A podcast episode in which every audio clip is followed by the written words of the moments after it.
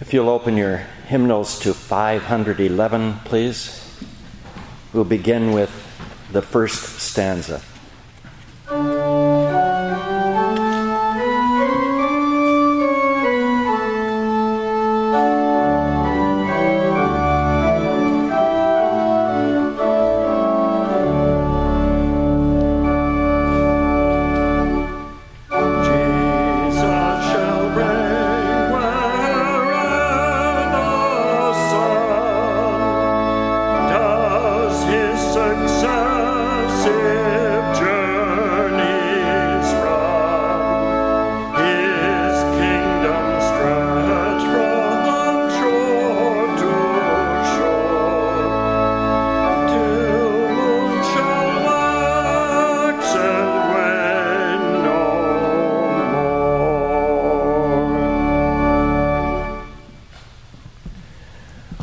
Pause this morning to hear some words from Matthew chapter 16. From that time, Jesus began to show his disciples that he must go to Jerusalem and suffer many things from the elders and chief priests and scribes and be killed, and on the third day be raised. And Peter took him aside and began to rebuke him, saying, Far be it from you, Lord. This shall never happen to you. But he turned and said to Peter, Get behind me, Satan. You are a hindrance to me, for you are not setting your mind on the things of God, but on the things of man.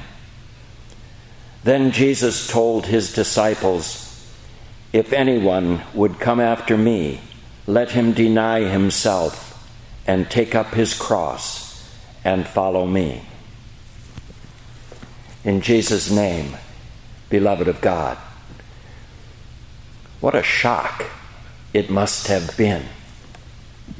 Jesus and his disciples were in the beautiful, restful region of Caesarea Philippi when Jesus told them that he must go back to Jerusalem well, that alone might not have been so bad. They knew about the enemies in Judea, of course. But if Jesus was going to establish his messianic kingdom, sooner or later he would have to go to Jerusalem to ascend the throne and overthrow his enemies.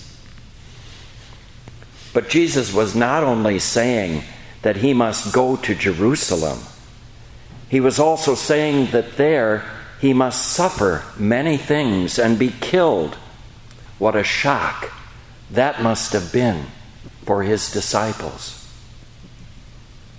It seems they hardly noticed the and be raised again the third day.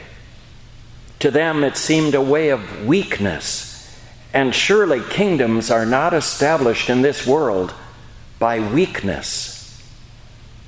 It was Peter who took Jesus aside, but you can be sure the other disciples felt much as he did, that this was no way to establish the kingdom of the Messiah.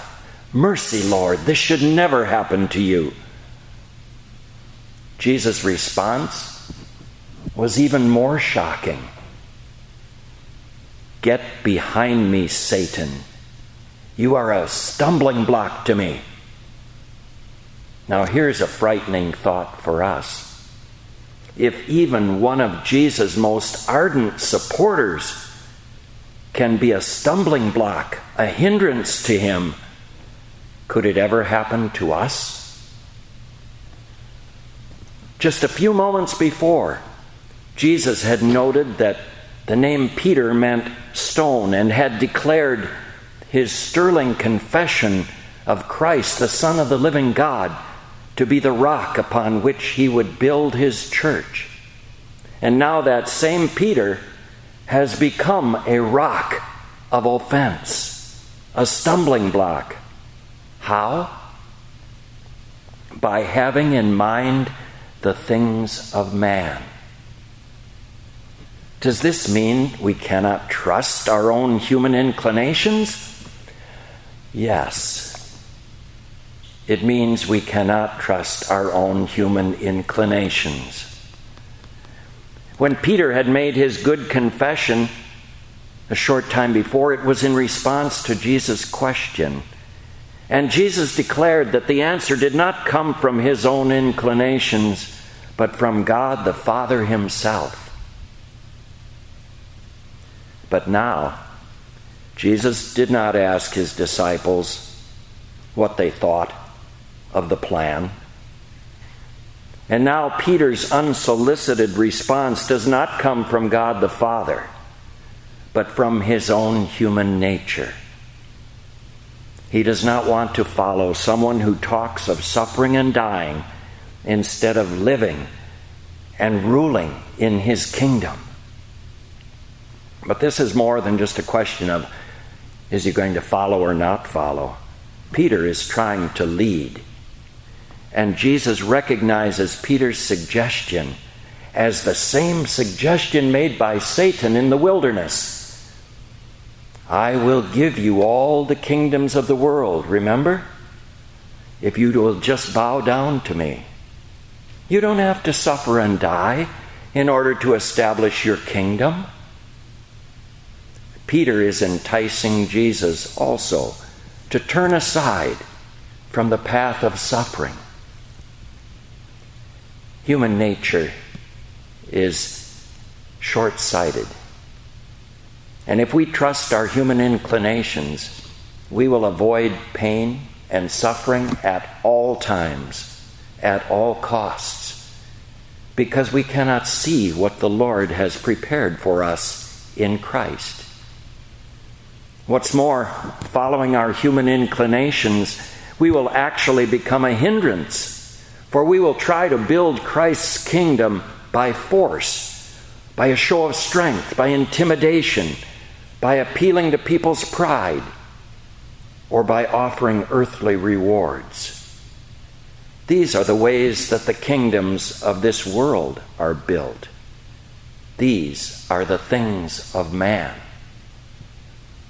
But Jesus' kingdom is not of this world.